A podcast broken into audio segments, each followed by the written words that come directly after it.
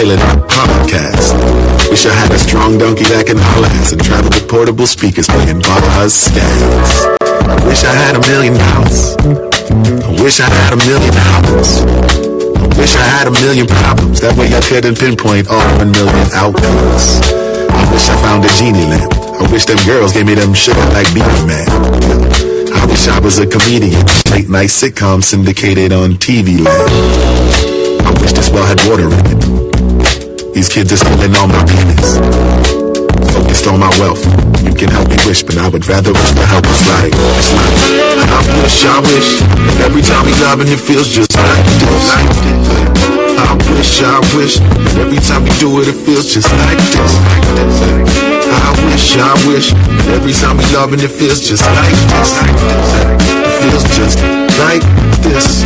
It feels. Wish I had a time machine. Wish I had a better rhyming scheme. Wish that I could speak to giants after climbing up a green stalk that grew on my lima bean. I wish that I could spread my wings. I wish that I had seven limbs. That way I'd hold on to everything and laugh when I hear people wishing for the better things. I wish I spoke fluent Spanish. Dímelo, dímelo. At least I kinda understand it. wish that I could throw the deuce like Gambit and get so large I could play Who with the planets. Yeah. I wish I was an astronaut. I wish I knew more classic rock. Focused on myself. You can't help me wish, but I would rather wish for help. It's like, it's like, I wish, I wish that every time we love and it feels just like this. Like. I wish, I wish that every time we do it, it feels just like this. Like this. I wish, I wish that every time we move it, feels just like, this. Feels just like this. It's just, it's like, like who the donkey. We would turn some dumb shit into something that got everybody. Hello, cats and kittens, and we're back with another episode of the Debrief. I am your host, Briahna Joy Gray, and I really enjoyed today's episode. I gotta say, getting back to doing some of the kinds of deep dives where I get to take the time and read someone's book, and it happens to line up with a current event, and I, you know, I, it feels so much more substantive than so much of the content creation that gets made. Once again, I so appreciate so many of you who are patrons to the podcast and enable things like this to happen. Of course, this is a free episode.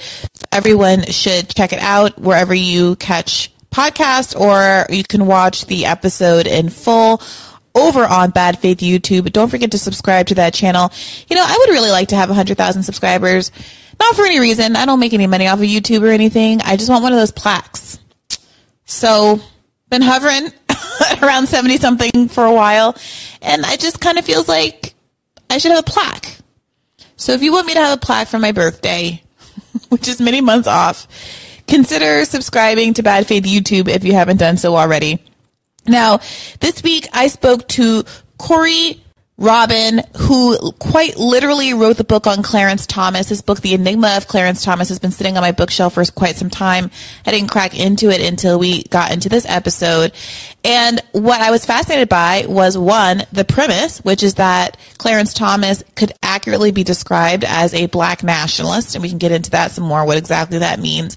And two, tying it into this um, ongoing ProPublica scandal, about which there has been a new revelation this just afternoon, which we can update uh, ourselves about in a second. Um, but tying it into the ProPublica story, which is, does it really matter?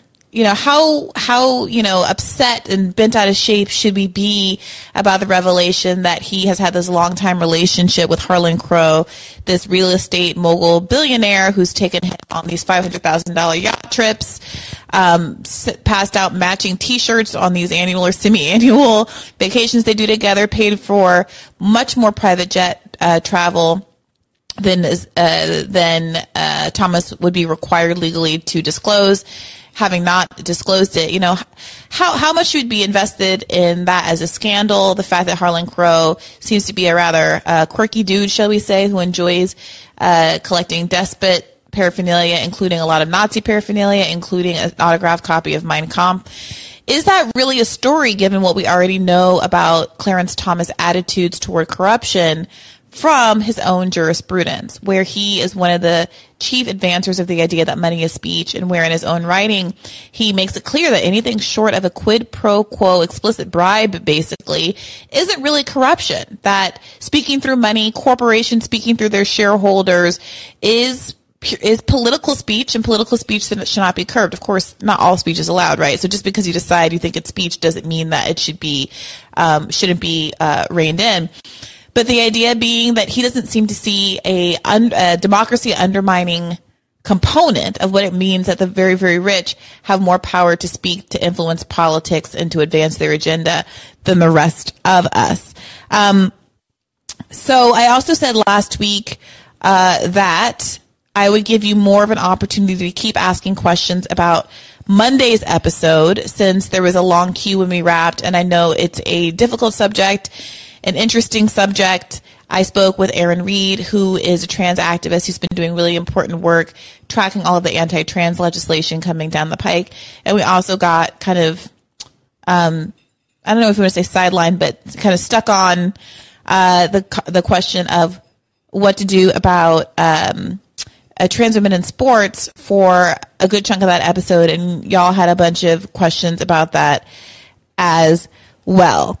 Quick update on the ProPublica story. I think this was uh, published just about an hour ago, also in ProPublica by Justin Elliott, Joshua Kaplan, and Alex Mierjeski. Titled Billionaire Harlan Crow bought property from Clarence Thomas. The justice didn't disclose the deal. I think the import here is that uh, property, th- this kind of gift is even more explicitly the type which um, Clarence Thomas would have been required to disclose. So in 2014, one of Harlan Crow's companies purchased a string of properties on a quiet residential street in Savannah, Georgia. It wasn't a marquee acquisition for the real estate ma- uh, magnate, the story says. Just an old single story home and two vacant lots down the road. What made it noteworthy were the people on the other side of the deal, Supreme Court Justice Clarence Thomas and his relatives. The transaction marks the first known instance of money flowing from the Republican megadonor to the Supreme Court Justice. The Crow Company bought the properties for $133,363 from three co-owners, Thomas, his mother, and the family of Thomas's late brother, according to a state tax document and a deed dated October 15, 2014. The purchase put Crow in, the, in an unusual position. He now owned the house where the justice's elderly mother was living. As soon after, uh, soon after the sale was completed, contractors began work on tens of thousands of dollars of improvements on the two bedroom, one bathroom home which looks out onto a patch of orange trees, yada, yada, yada. A lot of other extraneous detail. Okay. So let's open it up. Nick, you're up first. What's on your mind this sunny afternoon? Uh, I'm so sorry that you went through that entire thorough, long preamble. I haven't listened to the Corey Robin episode yet. And uh, I'm also sorry about this, but I'm immediately making this about Monday's episode and immediately about sports again. No one can escape. sorry, I put myself on mute so I could take a drink. Yeah, no, it's okay. No need to apologize, Nick. I said that we could continue Monday's combo, and I meant it. So hit me. Uh, I'm going to try to cover a couple things, and I'll try to make it fast, but. Um, I'm just going to say definitively, you're familiar with the Bank sisters. They defended you in that one, uh, mm-hmm. you know, dust up with uh, whether or not you want to kiss Nazis, you know. But like, right. The the point is, I really enjoy their content, and I think that their special series on just kind of feminism in general, their coverage of like the Vice feminism panel, like they have been completely instrumental in me making up my mind definitively on this whole issue. And and I understand that everybody's having a lot of fun dunking on Ana Kasparian, who I personally can't stand, but I kind of get where she's coming from, if only because, and I kind of feel the same way, which is post the uh, harassment and like physical assault of Riley Gaines, I kind of feel the same way in that like I, I feel like I've got to plant a flag over the level at which that like I'm whatever this movement has become, I'm not on board with it if that's what it thinks is okay to do to somebody that's got a dissenting opinion, especially somebody that A was a woman first, B is established in this, C had a trophy taken away in a special instance of it.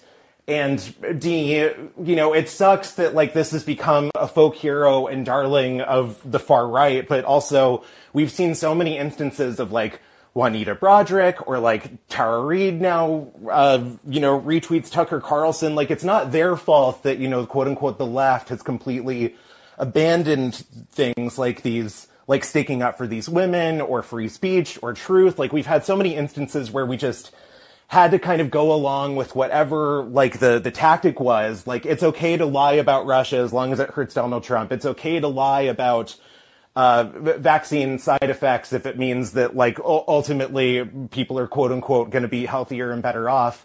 Like there there's a point at which where whatever the movement is becoming and the tactics that it's taking and the way that it's responding to even just like free speech or dissenting opinions like I don't even care about like the science or the fairness aspect of it. To me, I just draw the line at like if a woman that was a woman said no, like respect her her her opinion and move on. And like anybody that like, and I've seen the argument that like, well, tons of you know uh, uh, naturally born women are okay with it, and I don't exactly buy that. If I've seen so many tactics of like forced coercion or like the uh, potential consequence of like being deplatformed, harassed, hurt, removed from your job, like that's not exactly like uh, you know, I, I don't exactly trust people coming to that honestly, seeing the level of backlash that I've seen for anybody that has a problem with it, even if it's like tepid or completely objectively understandable. And that's where I come from on the whole thing. And I don't need to even say anything else. That's pretty much like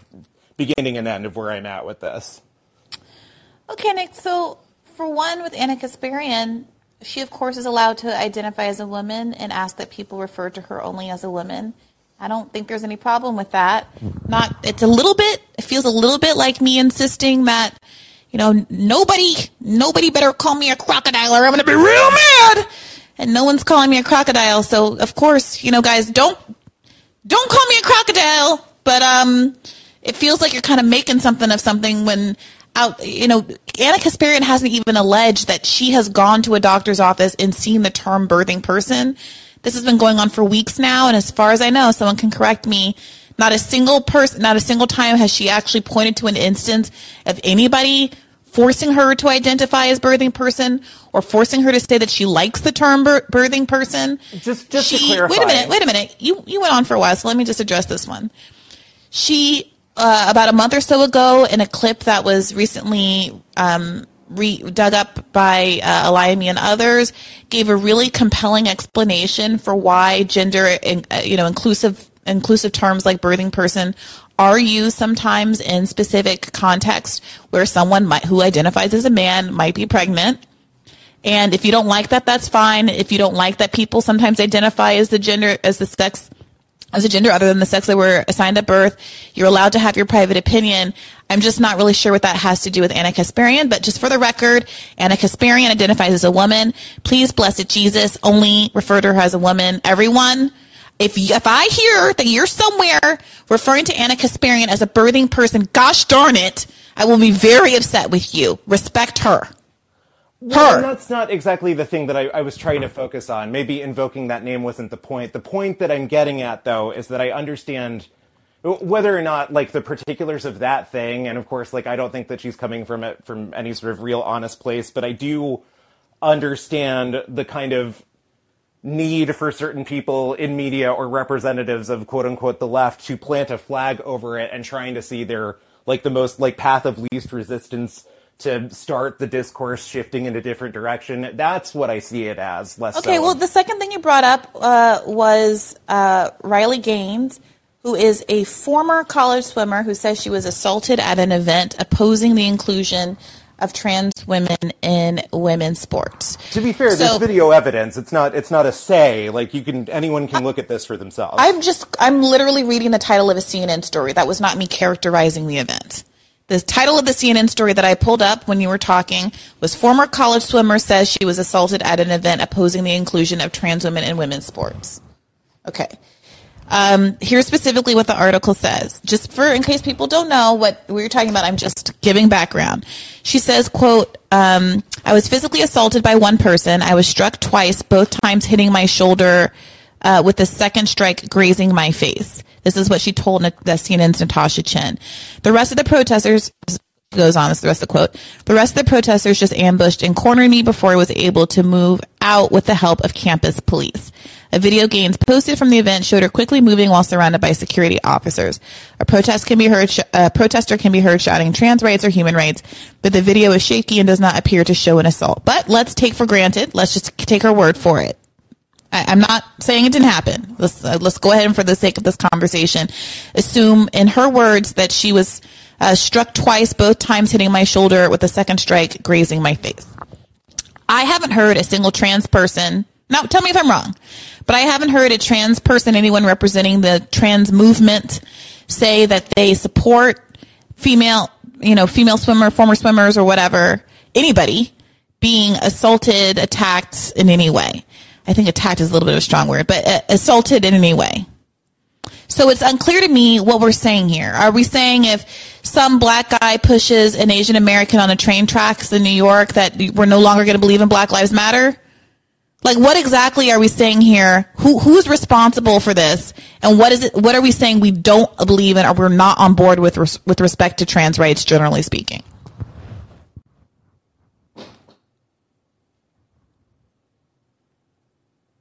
Oh, did you accidentally next yourself or did you intentionally next yourself? I'm not sure. If you if you had something more to say, oh, uh, okay, here we go, Nick. Um, Nick, are you with us?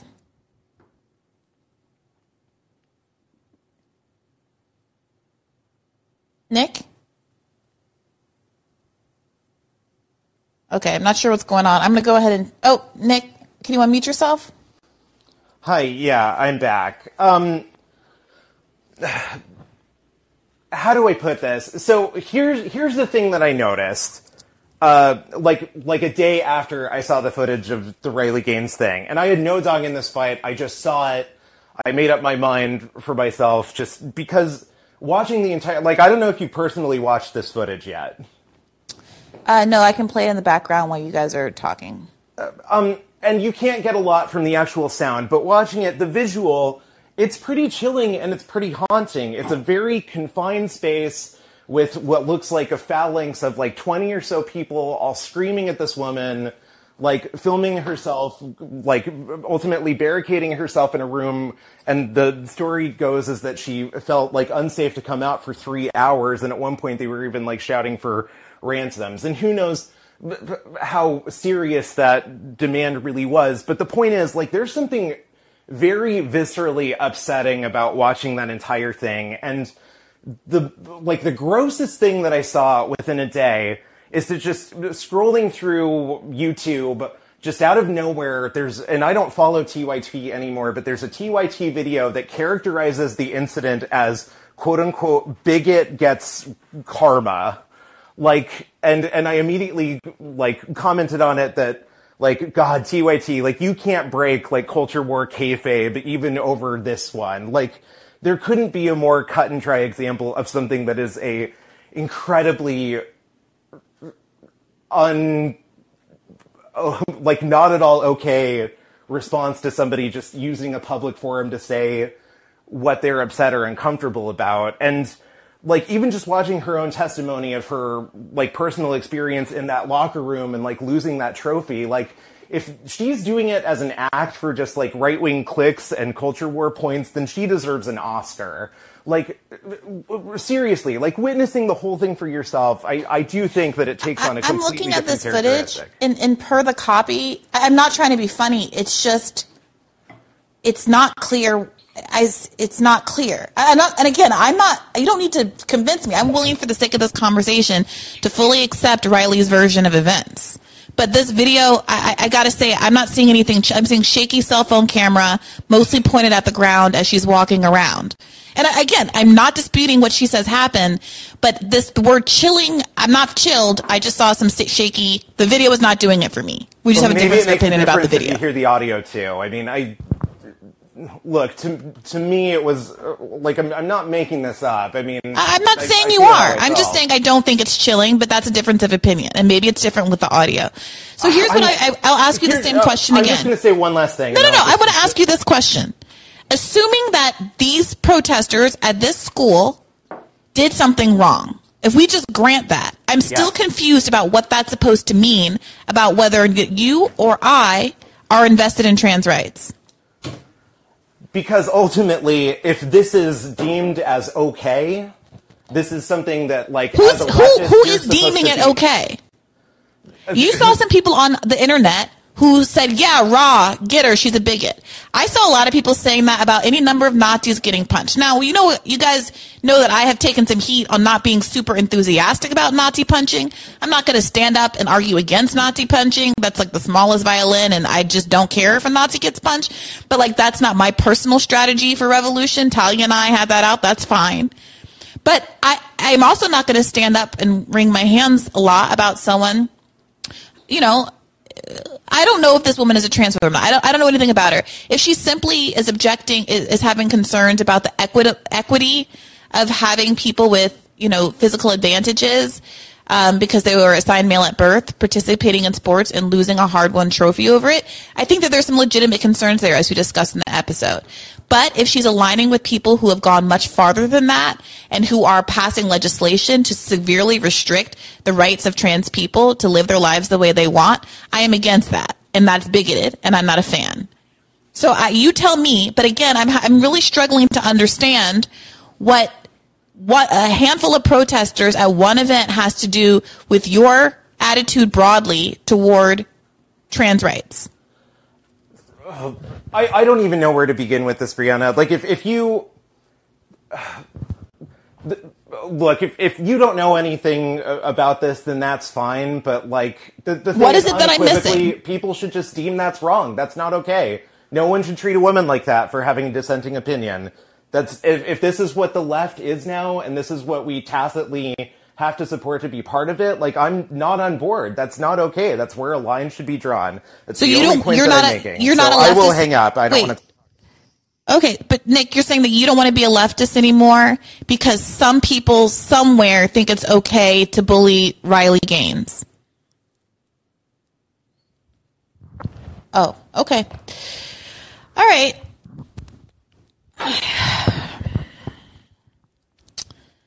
I got to say for the record, I'm also uncomfortable with the idea that like you shouldn't treat a woman that way as being weaponized. Um, you sh- if you if your standard is that people shouldn't be hit, then say that people shouldn't be hit. I particularly have a problem.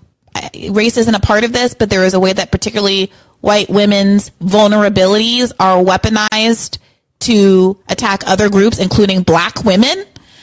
Um, black a black woman in Caster Semenya the first people targeted by this kind of zealotry in the sports arena. And I'm not saying that, again, like I think that there are some concerns about the equity and whether or not people have been, been taking hormones for long enough and if there's like metrics that are reasonable enough to close the advantage gap that people who are assigned male at birth, at birth tend to have physically. I think that's legitimate. People can talk about that. But using that as a Trojan horse for transphobia is not okay. And I think as a leftist, if we're talking about what leftist values should be, we should be more sensitive to whether or not that's actually happening and not allying ourselves who very quite obviously have an agenda that is not our own because on maybe some discrete issue, we think that there is a point being made. That's all I would say about that.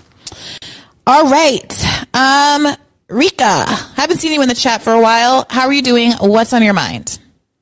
Oh, for those of you who don't know, I call someone from the front and then someone random from the middle to the end, et cetera, et cetera, to mix it up, then back to the front. All right, Rico. Que pasa? Hey, What's on your mind? Hey, Bree. Um, I was just completely fascinated by today's episode and really did not realize that we had a black nationalist in Supreme Court. right? Like, what? what history was I learning and missed this in all my, um, you know, ra- critical race theory conversations um, in undergrad?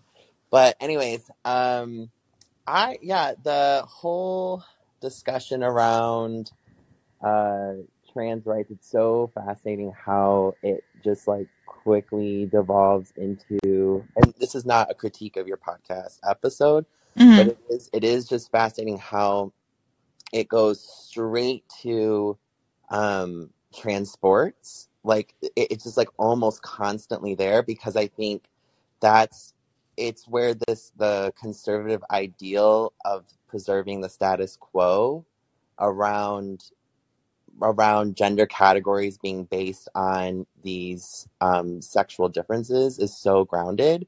And and it's where they have the alliance of a lot of what we call radical feminists. So they feel like they have support there and they're seen as being like rational and reasonable but the science like even if you want to talk about the quote unquote advantages and disadvantages that across sexes the science clearly demonstrates that like there is variance biological variance and that the sex gender categories are not so neat as we've ascribed them. So i feel like the eh, to me I, i'm just like i don't understand why they the right tends to get or the i guess conservative position as i want to describe it tends to hold this position that like science is on their side when it's clearly like not like it's not. I don't under, i don't understand where they think they can just kind of they they feel like they're owning the conversation by saying like oh if you're male you have at have xy and if you're female you're x x. It's like actually there's a whole spectrum of what that looks like. Actually men and women express all varying levels of testosterone and estrogen and i'm and i'm just baffled at like how how that doesn't even get brought up like that never that never comes up So Rika, I, I brought it up on Friday in my conversation with um, my co-host that day. You know, I was a history of science major, and we talk about the long history of intersex people, and like I'm very aware. You know, that that being said, do you believe? Do you believe that we should have women's sports? That there should be sex segregated sport opportunities for women? I absolutely believe that we should have women and men's sports, and I am okay with the potential idea of having sex segregated sports. I don't think that's necessarily an issue, in my But opinion, but that that being the case, I mean, the reason that Republicans conservatives keep coming to this is because we as a society, even you, you know, per your admission, understand the rationale between having by uh, of having sex segregated sports, not gender. Because before you were talking, there was a little bit of slippage between sex and gender. That's not right. gender sex right. segregated sports, we have but sex segregated sports. That's right. That's right. I think I think the basis for that sex segregation though is coming under challenge with the inc- of course of coming under challenge with the inclusion of trans people in sports necessarily so and I think we have to be more um I think there's more due diligence around the basis of that that separation like if it is going to be rooted in biology then like show the biology like we, we clearly and i think the reality is, is that if you go down that route as you said in this podcast as it's been demonstrated cis women will inherently be excluded from that category because especially those who have higher levels of testosterone if you if you are doing the basis of it based on testosterone differences right Well, so but that's, that's a it's a little bit of a straw man, Rika, because you know people even the so? the even like the Olympics don't say it's just testosterone. There's a cluster of things that you can look at and metrics that people could go on that aren't just testosterone. right So but that's not what that's not that's not what people are arguing though well, who's the people? that's Who's who's arguing that there should be a limit that's based strictly on testosterone levels? I feel like that's exactly what TERFs are arguing. They're they're arguing for that. They're arguing for the exclusion of trans women because they're not Well, no, no, meet no, no. testosterone basis. TERFs are arguing for the exclusion of trans women. Period. They just don't want trans women in sports. I don't think that there's TERFs that are being like, oh yes, 100% will allow trans women in sports if their testosterone levels are under No, certain. but that is one that's one of their bases though. That is I, I what I'm saying is that if you are going to have these biological metrics like i don't i don't i per like i personally the science is really clear that there is some advantage maintained by uh trans women athletes competing in sports for Mhm. sure but the question isn't about whether or not um uh we should allow for no ad- the, the question is whether or not we should allow for no advantage or is there some advantage that is permissible within competitive sports that's the question at hand And what do you think the answer to that question should be? Should there be some advantage allowed? I do. Uh, We we allow it. We already do. We actually already do. Like if you're taller in some sports, you have an advantage. If you have again more testosterone in certain sports, you have an advantage. If you have slight it, we, there there is some permissible advantage. So in my opinion, I I'm fine with the idea of diving into, for example, like all the various clusters, as you were saying, of ways in which or, or categories of which people can compete on the basis of those biological differences.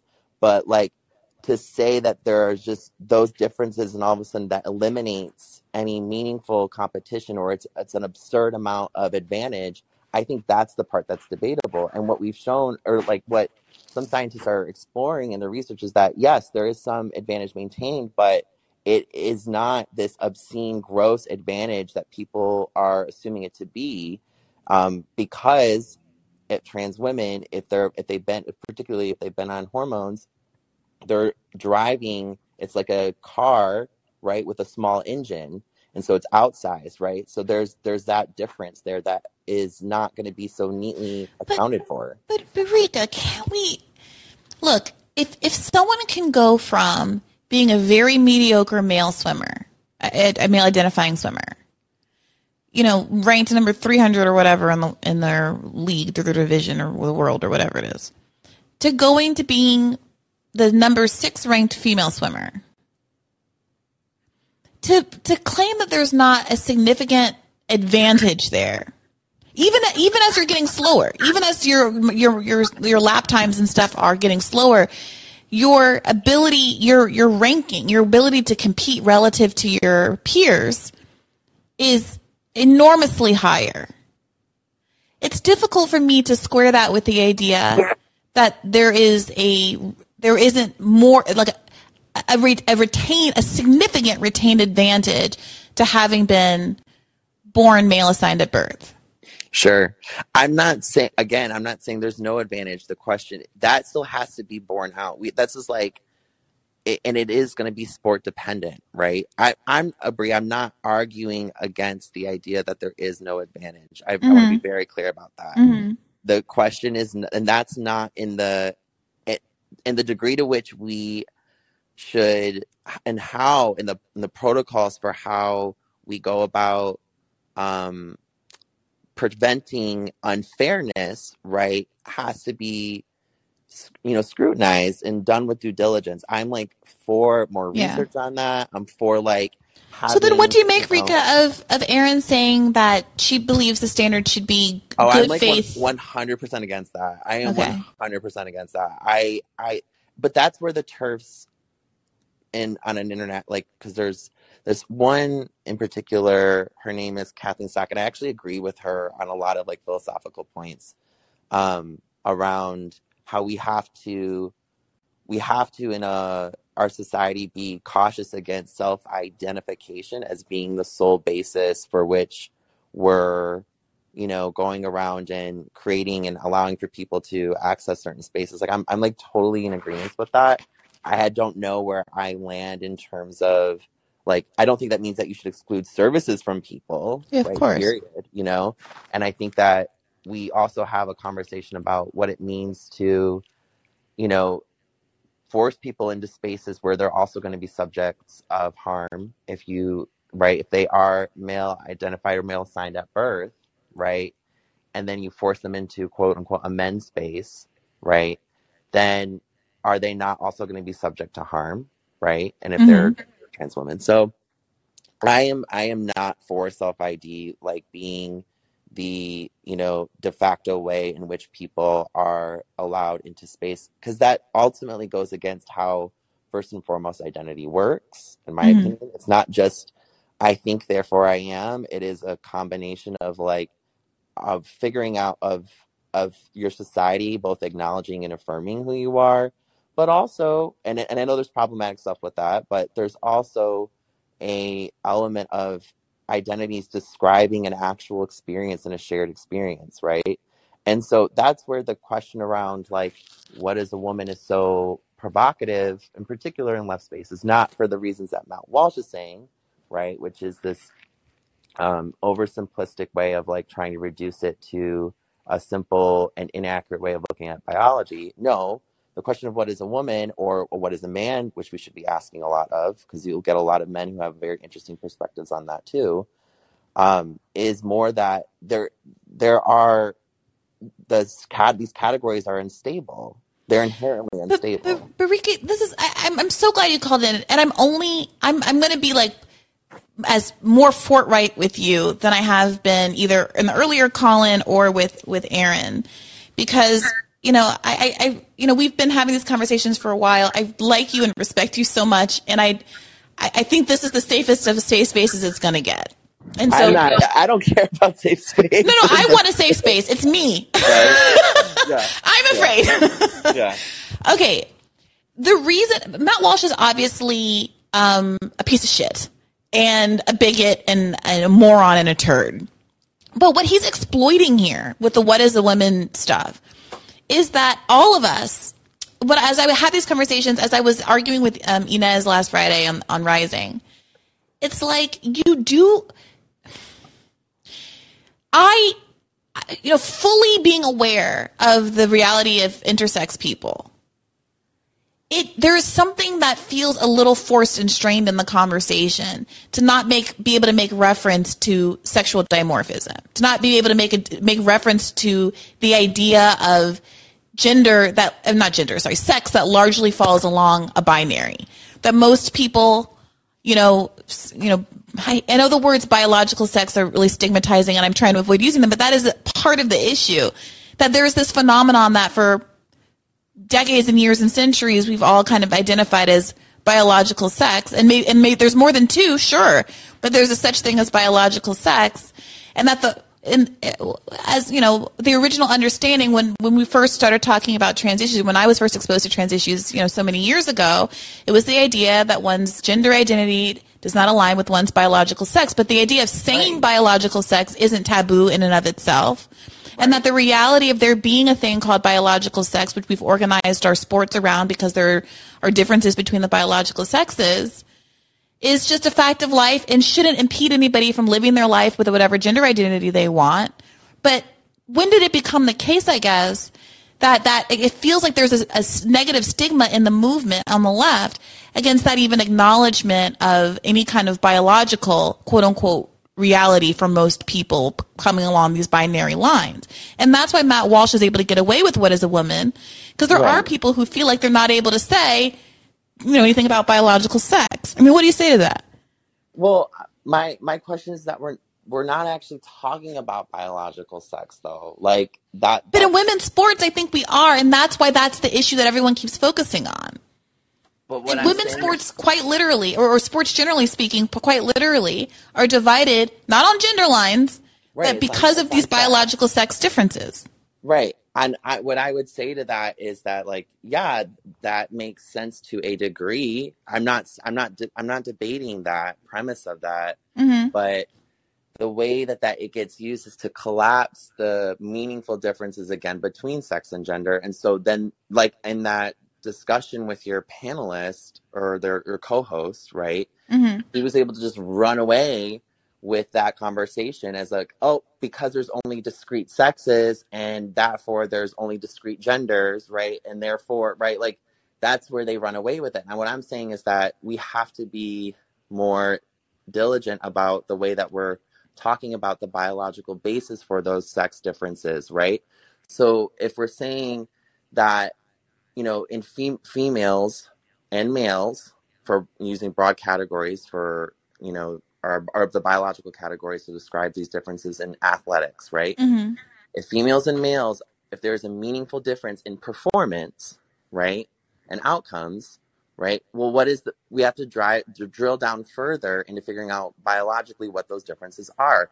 It's, I don't think it's sufficient anymore to say simply that because you have XX or XY chromosomes, that that necessarily means that you immediately are at an inherent advantage or disadvantage. I think, and that's where the inclusion of trans women in women's sports is pushing the boundaries to try to figure out exactly where those biological differences lie.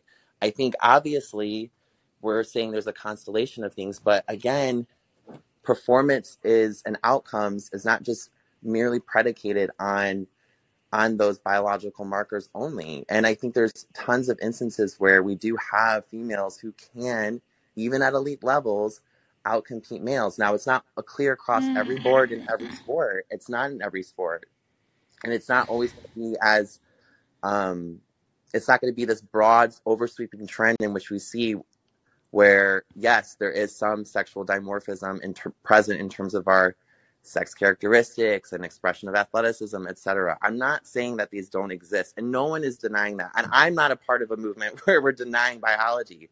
What we're saying is that we're trying to, if we're going to articulate the meaning of biology, the meaningful place of biology in creating these um, differences, then let's do that. Let's actually use evidence about it. And what we're saying is, and what we're seeing is, is that there is some advantage, but it's not. The question is, is whether or not that advantage, particularly for people who've been on hormones, right, hormone treatment, hmm whether that advantage is so significant, so significant that it creates an unfair competition, and that has actually yet to be determined. It really does. That has Well, yet to be determined. Rika, Rika, I mean, again, I'm no sports scientist either, but I do think there are sports scientists, and I don't think it's quite as unknown and quite as unsettled as the way that we're talking about it here.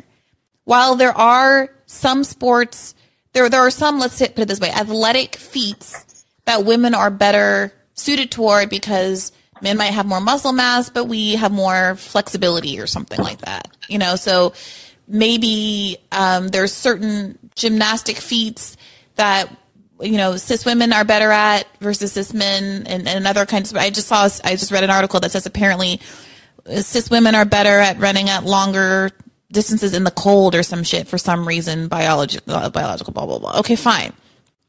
But with the sports that we have the overwhelming majority of them, my understanding of it is that the gap between performance between cis men and cis women is so extreme that truly, and this gives me no pride to say as a woman, that like competitive high school soccer players can like beat the number one um, championship women's soccer team, global best in the world soccer team. And that there really isn't there really isn't it, there's not a if there's a there's not a world in which a cis woman ever can really compete with cis men if suddenly here comes a cis man a, a trans a trans woman who was not super competitive when they were playing against cis men but is now very competitive when they're playing against cis women i mean that's just going to strike me and most people as kind of obviously unfair. And like like they are bringing clear advantages to a area of sports that was specifically cordoned off for cis women because of our relative physical disadvantages as compared to cis men.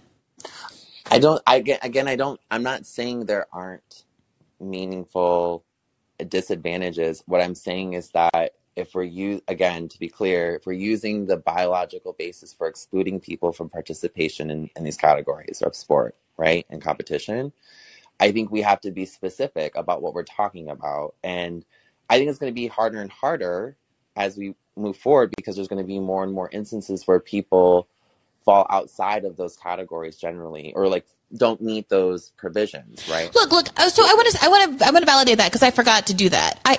So what I've been saying is, I, I agree that there is potentially a rubric that makes sense instead of having a blanket ban. I agree with Biden. There shouldn't be a blanket ban because it doesn't make sense. No, it makes no sense. I, I, I, but what Biden did allow was people making assessments based on specific criteria. yes, and what I- that's that's I actually agree with that. I yeah. So, so what I suspect, and I could be wrong, and we'll see how it plays out. What I suspect is if even if the people have good faith criteria, not like these Republicans that are coming up with some nonsense like in North Dakota, but even with the best of faith criteria, the criteria would exclude most trans women. I suspect because of the unfair ad- advantages.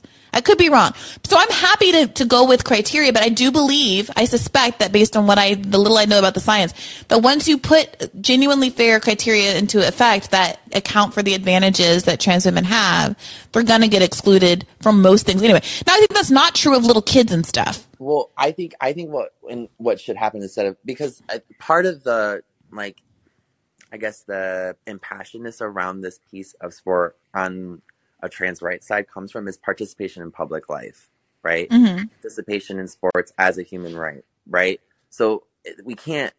The, the the answer can't be okay. So you you you fail you fall outside of this criteria, criteria and then you do nothing. You don't get access to anything, right? Like it's got to be like, oh, okay, well there has to be some meaningful way for folks to participate who fall outside of that criteria, right? Who who aren't Yeah. allowed. That that's the question for me. It's like I'm I'm fine with diving in and figuring out the criteria that makes sense to maintain fair competition, not only fair competition, but amazing, wonderful, impassioned competition between people of all kinds of identities, right? But we have to be consistent about it. One, we're not doing this with men. That's something that we also aren't doing. That we What do you mean with, with trans we're not, men? we're not. Yeah, we're not. We're not measuring all, ev- all of men's testosterone because trans and, men can't what I mean? compete with cis No, no, no, no, no, no, no, no. I'm not even talking about trans men necessarily. Though. Oh, okay. about cis men. I'm talking about men, men's sport in general, right? Like, But but but come on, Rika. that. We're talking about women's sports because we're talking about trans women who participate in women's sports and who are killing the game. you know, who are just like doing really well. But the principle that I'm arguing for is that if we're if we if the basis of this is quote unquote biology and it is something that is a standard that's going to be applied to a No, no, no, but the people, basis isn't biology, period. The idea, the, the basis is biological advantage. So the Yes. problem is that if you have one quote unquote biological group that has an advantage, of course we're going to be more focused on the advantaged party playing with the disadvantaged party you- than the then- dis- if some woman can magically play on the NBA, we're all like thrilled by it. Go girl, but- like let's make a Disney movie. But again, Bree, what we're doing is we're actually ignoring biology itself, which is that there are ways in which some cis men, right, have low. I'm gonna, I'm gonna, I'm going back to testosterone just because, as Sure. have obscenely low testosterone levels, right? Mhm. And it's like, so are we then gonna like exclude, like, so they continue to have some type of advantage? No, they don't. They're, but does that mean they will be able to compete competitively? I don't know. Like, No, I, no, no. right? But if Like- a if a, if a cis man has low testosterone levels, he's at a disadvantage. He's allowed to compete with cis men, but he's just probably not going to be that good. And then that's the end of the story. Right. But what I'm saying is, is that we're we're not preser- we're not going through and preserving fair competition in the same way and across all sports for everyone. And I and I Because fair, because Rika, fair means making sure that people don't have an advantage, not correcting for people's disadvantages. I I think I guess that makes sense to me, but I think how can you have this overly um like this when you're talking about us like a minority, right? hmm Like and we're and we're surveilling this particular minority in this um an undue amount of surveillance over their participation in in public life. And I feel like Mhm. that that has to be squared away somehow. It can't just So- so I agree. You know what I I- mean? I understand why there is this like impulse because I share it to not want to concede ground here.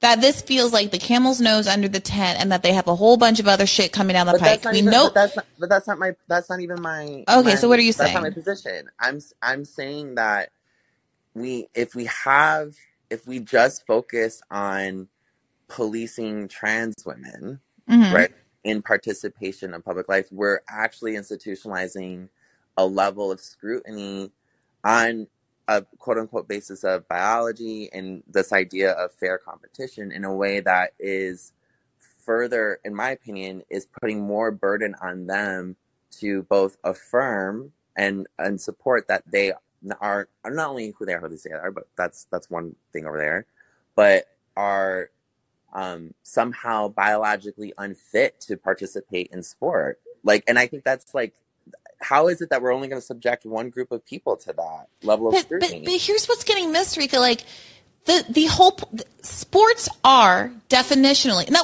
we can do a whole rejiggering of society, but people are going to get mad at that. But like the way we've structured society, whatever you feel about it, is that sports are sex segregated, and not because we're mad at women, not because we're sexist and we hate women, but because women wouldn't be able to compete wouldn't be able to have competitive athletics if they were forced to participate in men's leagues. There just wouldn't be any women in them because we can't participate, we can't compete.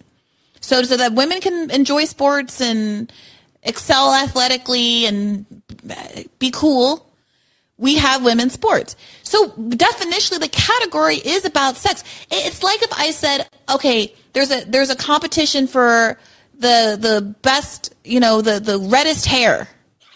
And then I come along and I'm a brunette and I'm like, well, why can't I participate? This isn't fair. Like, I just don't have red hair. This just isn't a competition that's been designed for me. And that's okay. It's not racist. There's some black people with red hair. I'm just not one of them. Right. I I I hear what you're saying, and I'm I, like that. Yeah, we're talking about sex here, so there's obviously these differences. But I I just there's something I struggle with. Um, the level, uh, just that that level of scrutiny only being implied in one direction and not equitably across the board if we're going to use that as a basis feels it's not doesn't feel like it's like like a a way for the right to sneak in like the, it just it actually feels like an institutional mechanism to prevent people from uh, actually fully participating in sport in a way Well, that, that feels that feels like a little like counter counter what we're actually trying to do which is like make sure that that everyone is tr- treated equally in sport i guess is what i'm getting But at. that's the thing. We don't treat Yeah. everyone equally in sports. That's right. You're we right. just don't. You're We've right. already decided right. that we don't. We have we have the Special Olympics where Yeah, people who've lost a leg and who have You're other things so they can compete fairly against each other. Yeah, no, you're right. You're absolutely right. And and we wouldn't right, we would and we create like totally special spaces and unique categories and standards to make sure that even in those like Special Olympics and Paralympics, right, that like people are competing fairly as well. So no, you're right. It it I, I'm not I guess I'm not like I'm not anti I am I want to be clear, I not anti and I think that we discursively need to be okay with accepting like the biological and meaningful differences across sexes. I think my initial irk at it all is that there is this way in which we're saying inherently that um uh that that these that the the way that we often talk about these differences in sexes as if they're so set in stone that they don't make for there aren't individual outliers or that there isn't a way for people to not meaningfully compete and that is the fallacy in which the right is holding on to this narrative that i think needs to be scrutinized a little bit more too Yeah, look, if it were me, and I'm not in charge, and certainly I'm not the one to tell trans people how to best advocate for themselves, but if it were me, I would be much more focused on how absurd laws banning five year old girl, you know, cis girls from playing with five year old trans girls is. That there's no biological differences basically pre puberty that are of any significance. And that even after puberty at a non competitive level, like there's nothing really lost. You know, there's no, there's no, nothing at stake. There's no championships. There's, I mean, there's no like, uh, what, scholarships. There's no, like, there's no But medals. they- like, but Bree, then they say they say like, yeah, there is because these are um, pipelines, if you will, into collegiate sports. These are pipelines. Right, right, but but I'm saying something different. If, if there, I if it were me, I would be focusing on blanket laws that ban me from playing on a a, a co-ed t-ball team, which I did when I was a little kid, and I would not make the biggest deal. Like I would accept that there is potentially a reasonable reason to preclude trans athletes from participating in, in scholarships and et cetera that were intended for cis women. I, I, like I think that there is a right. again this is going back to the metrics that are actually geared towards something specific as opposed to broad based bigotry Right, right, right, right. like something right. actually Yeah. biological and Yeah. like okay I think that if it were me, I, like obviously to me there is a camel's nose under the tent issue here. That this is a Trojan horse for something bigger. And so for me, I would stop. I would stop with some of these like def- indefensible art or very difficult to defend stuff, and focus on the fact that Republicans are trying to go after like they have this new North Dakota law that banned there's like a blanket ban against trans girls playing in women's sports, and there's like zero trans girls who have ever even tried to play women's sports in North Dakota. And this is what they're spending their tax dollars on. I would focus on that. And I would very much focus on the bans against gender affirming care, especially ones that focus, that would even ban it for adults.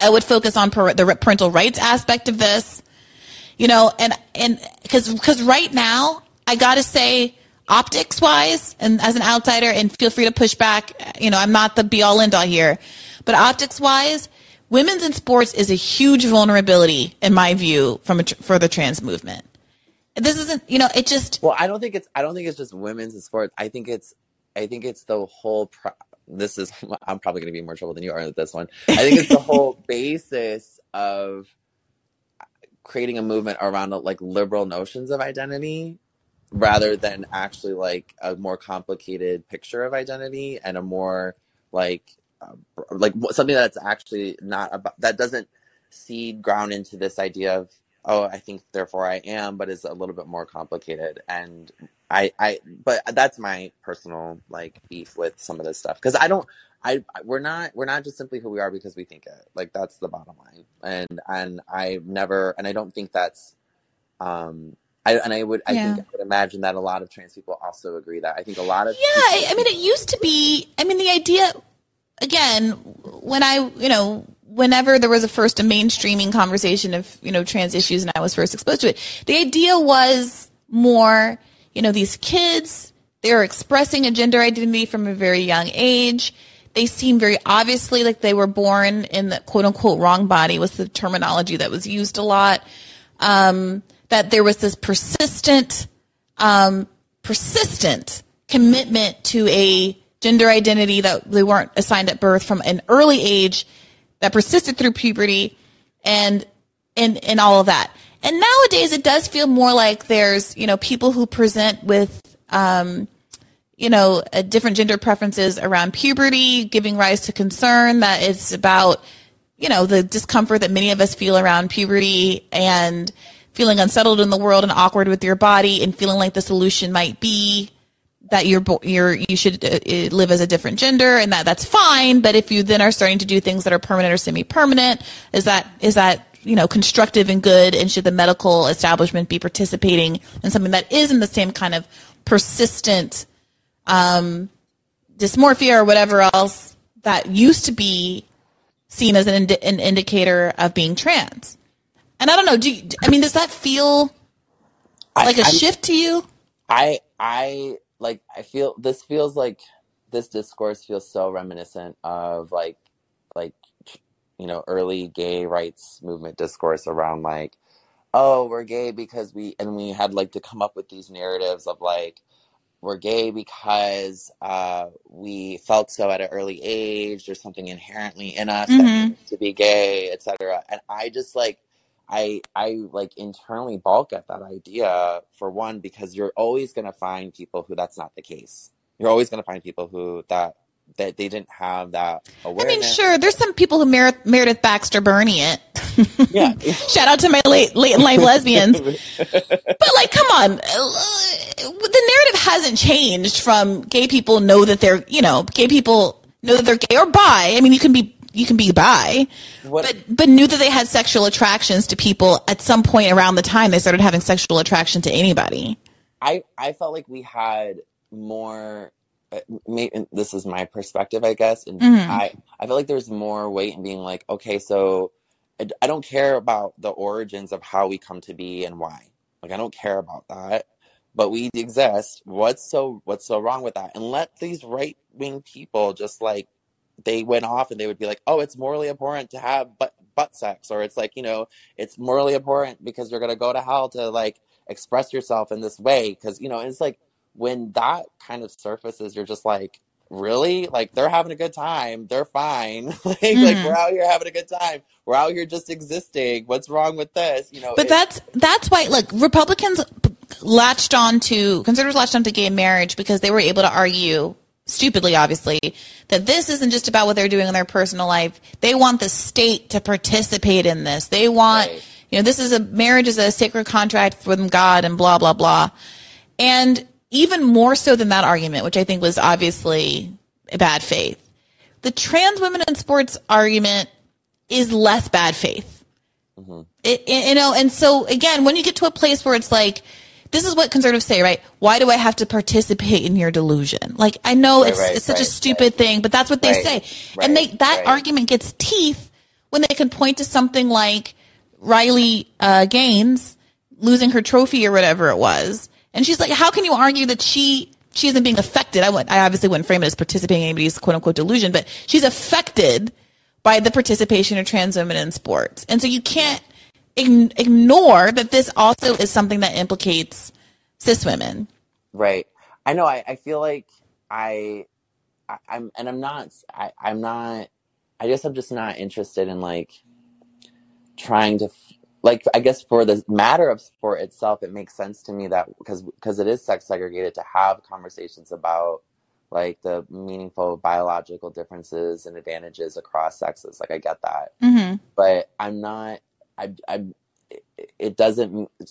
It doesn't mean that trans people don't get to participate in sport. And I wish we would pivot more to be like, okay, so then what's your solution to incorporate trans people in sport? Because the, they they exist and they will rise to levels where they will be able to meaningfully compete.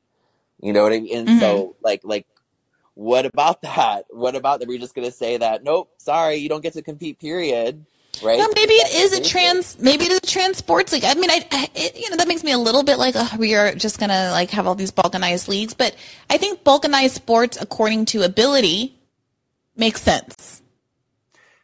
Sure, but then then we will inherently have people. We will. This will happen because this is this is this. We'll have people who are females and males competing against each other, right? Like that will happen. Well, Like, yeah, we will- have like mixed doubles tennis and That's what I'm saying. That's what I'm But, saying. but that's Like, but that's by design. Yeah, you know. but but I- what I'm but also okay i'm just going to give you for instance like and this is like so like micro but it's still something that's meaningful like my my friend who's female we is an olympic weightlifter Mhm. she weighs arguably like a couple more pounds than me. She can lift mm-hmm. more than i can. She has roughly the same training that has if not a little bit more and she's competing at like state levels. She's clearly stronger than me. I will never be able to out compete her in olympic weightlifting. That's just like never going to happen.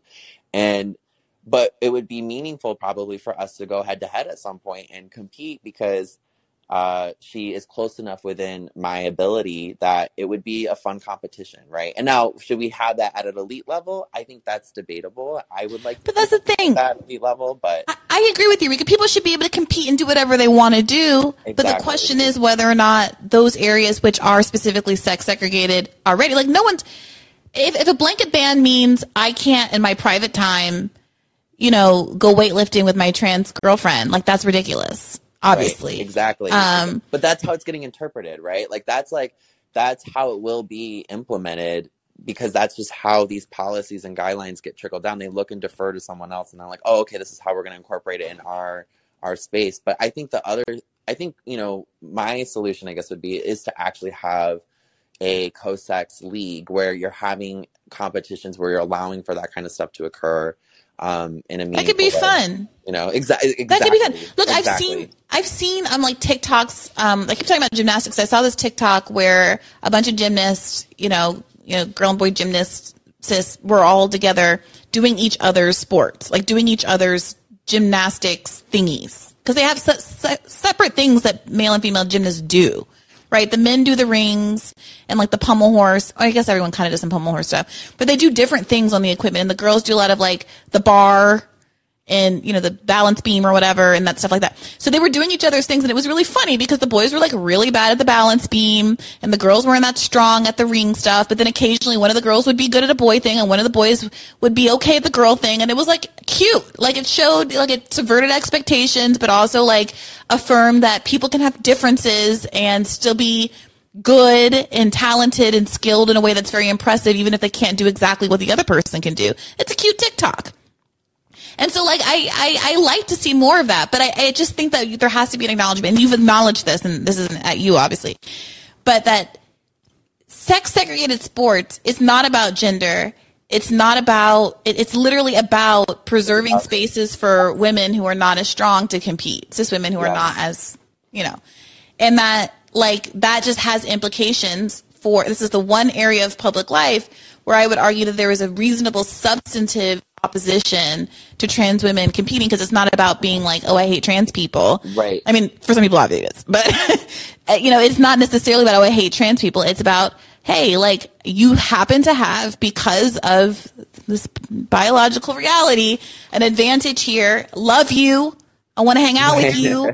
I want to play doubles tennis with And you. It, and it also doesn't mean you're not a woman. Doesn't mean you're not a man. Right. Right. Like A yeah, hundred percent. yeah, Like like yeah, exactly. I and I I I'm 100 percent with that. I just again don't. I'm uh, like worried about how that gets implemented in the sense that like it I, it will inevitably continue to impact people and exclude people from participation in public life because we don't have like people who are actually we don't have that leagues established right? We Yeah. don't have these spaces established to support trans people competing in public life. But i see it in the chat people are like get the fuck off this LGBT issue.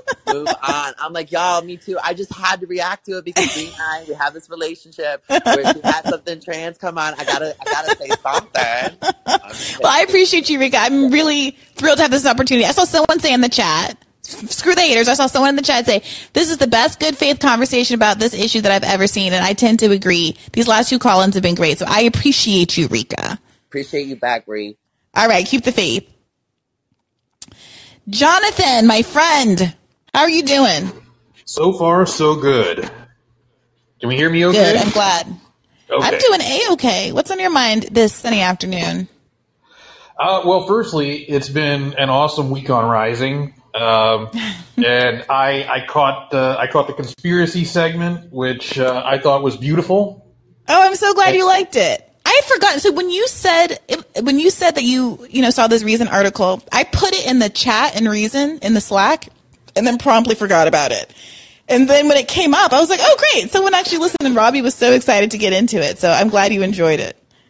Yeah, and uh, the the uh, professor at University of Delaware who first turned me on to the article was also thrilled to see it. She's teaching a whole course on uh, to undergrads on that subject this semester. So I'm so Um, glad. yes. And the uh, you know also the uh, the stuff with the media funding, you you might also be interested in in talking to Victor Pickard, maybe bringing him on Rising because he is a guy. I think he's a professor at, at UPenn, uh, and he has written a couple of books on funding models for public media. Wait, what's his name? I think Victor Pickard. Oh, like Captain Yeah, well, P I C K A R D. Pickett, Mister Pickett. What, what is that Yeah. from? What is that British thing where there's a Mister Pick? Mister? Oh, never mind. This is not important. I don't know. Okay, don't this is much- fascinating. I'm gonna Yeah. bookmark this. Yeah, you're like I think you'd like him. He's pretty responsive on Twitter too. So uh, he's always been responsive to me anyway. When I told him I liked his books, but um, the yeah the the thing I wanted to call in and talk about was this kind of epiphany I had listening to your Monday episode and your discussion with Inez. It it kind of called to mind, uh, you know, in psychology when they talk about open mindedness and closed mindedness, they, they go on that scale of openness to experience versus need for closure. And people that are by default setting higher in need for closure, um, you know, tend towards conservative viewpoints, but everybody has a little of both. It's just people whose default setting, uh, higher in need for closure, tend toward conservative viewpoints. And those people like uh, firm boundaries to the point where they actually will express a preference for pictures with stronger frames around them. And uh, that need for closure trait, uh, which, you know, I was definitely seeing like a lot of that theme in Inez's uh, you know, very aggressive and visceral uh, critiques there, um, it strikes me as something that's very easily, uh, you know, like it will run afoul of a lot of the the issues regarding trans rights and especially trans in sports because it blurs certain boundaries by its very nature and it's it's complicated, you know, complicated stuff without easy answers. Like you just discussed for, you know, these kinds of parse these issues for like at least a good like Hour. 45 minutes with Rika. Yeah. and like there was no no firm conclusions because these are complicated issues. These are very mm-hmm. nuanced issues. They don't have easy answers. And people that are very high in need for closure are naturally going to have an aversion to that. And I mm. think that's that's kind of what a lot of these conservative media types have been latching onto in terms of how they can get a reaction, which is they selected this issue for a very good reason because it's messy, because it blurs firm boundaries, and because it triggers that instinct in people who are already predisposed to it. No, we have to defend these boundaries. We have to keep these boundaries up. We have to protect them somehow and they are uh, completely freaked out and agitated when those boundaries get blurred and when things that they thought were settled uh, suddenly become complicated. Yeah, I mean, I do think that there's something to that. I gotta say, though, I do also think you don't have to be kind of uh, susceptible to black and white thinking to be put off by an unwillingness that some of us have on the left, and I've been guilty of this as well, to admit to the the cho- like the fact of sports being sex segregated for reasons. Like I didn't, I, I wouldn't, I, I found myself reluctant to own up to that in the conversation with Inez, partly because if I'm going to be honest, I was triggered by her choice to keep saying biological sex. I'm, and, and that in and of itself is kind of an issue, right? Like I am aware that many people who are arguing in bad faith and who are intentionally indifferent to the feelings of trans people really emphasize and say repeatedly biological sex, biological sex, biological sex. And, you know, avoid using words like cis or gender assigned at birth and things like that. Now, I don't know Inez very well. I'm not saying that she was arguing in bad faith, but I'm talking about my emotional response. My emotional response was somewhat hostile because of the words that she was using. And then because I then was reacting to her as someone who was arguing in bad faith, it made me unwilling to concede some some of the things that I've conceded here in this conversation, right? Like I was the one that was like, but intersex people when I was arguing with her, right? Because I, I just I felt like I didn't like she. I felt like I'm not saying she was, but I felt in the moment like she was arguing from a place uh, that I didn't want to agree with at all. And that I think put me at a disadvantage in the conversation, l- lost me some credibility, and makes my good arguments in defense of trans rights seem a little silly. I don't know. I mean, what did you think of it? Uh, I mean, I thought you did all right. I thought, like, I was kind of surprised by how visceral and passionate she was about these things. Like, in a sense, she had a very, very strong emotional reaction, and that's kind of what made me think that uh, she was naturally primed to be uh, higher in need for closure. You know, they also talk about that spectrum in terms of open mindedness versus closed mindedness. But you know, it, it, I think when people, uh, you know, and, and these these traits can be primed too. Like so, people that are normally very open to experience can be through various uh, methods, including like sleep deprivation, you know, loud ambient noise and things like that, be primed to be higher in need for closure. But that kind of irritability around it, uh, you know, that need for those firm boundaries, that feeling of security that comes from those firm boundaries can create a very strong, very visceral response that can often be uh, translated into, say, for instance, bigoted viewpoints uh, you know, uh, extreme racism and things like that. Um, you know, it's it, these kinds of things. Like, not that everybody who is naturally high in need for closure is a racist, but these kinds of things can easily be leveraged into and lead people down. You know, kind of those sorts of paths. and it was just it was very it was interesting to me uh, just uh, why this thing keeps getting so much play and airtime, particularly on the right, and why it's so resonant there. It strikes me that that issue, because of the complications of things that people had had traditionally, quote unquote, thought of as very settled, very binary, uh, you know, things that they were comfortable with, uh, and now suddenly uh, opening up gates that they had thought were were closed and bolted. Um, you know, causes them a great deal of, of uh, emotional distress. It seems like. I mean, I, I, guess my resistance is, if anything, I felt like I was the one having the emotional. like I know that she was very um, forceful in her argument, and I felt some kind of way about it. But I honestly felt like I was the one that was having an emotional reaction. I felt that too. I felt like I responded to her emotionality to a certain degree to to that very and like I felt kind of the same way you did. Like the instant instinct to to be you know kind of defensive of uh, you know trans people in sports. But again, like that episode that you had also. Uh, kind of definitely uh, sidestepped that problem and engaged with those points. And the conclusion that you come to from that episode and even from the conversation with Rika is that there are no easy answers to these things. Like mm-hmm. these are not like these are not things you're going to have a magic bullet response to or any kind of solution that's going to satisfy everybody. These are things that people need to grapple with and you know I think uh, people unwilling to grapple with the need to grapple with it um, are those kinds of people that are like, this is settled science, this is settled stuff, and we just need to leave things the way they are. Uh, well, that, that's the thing. Like, I do. I mean, again, I'm not a sports scientist, so I can't say like declaratively. But the, the part I think that Rika and I were kind of like, well, not settled about wasn't the idea of sports being sex segregated. That it's sex segregated because cis women are not as strong, broadly speaking. Um, that we decided that there needs to be a space for cis women to be able to compete.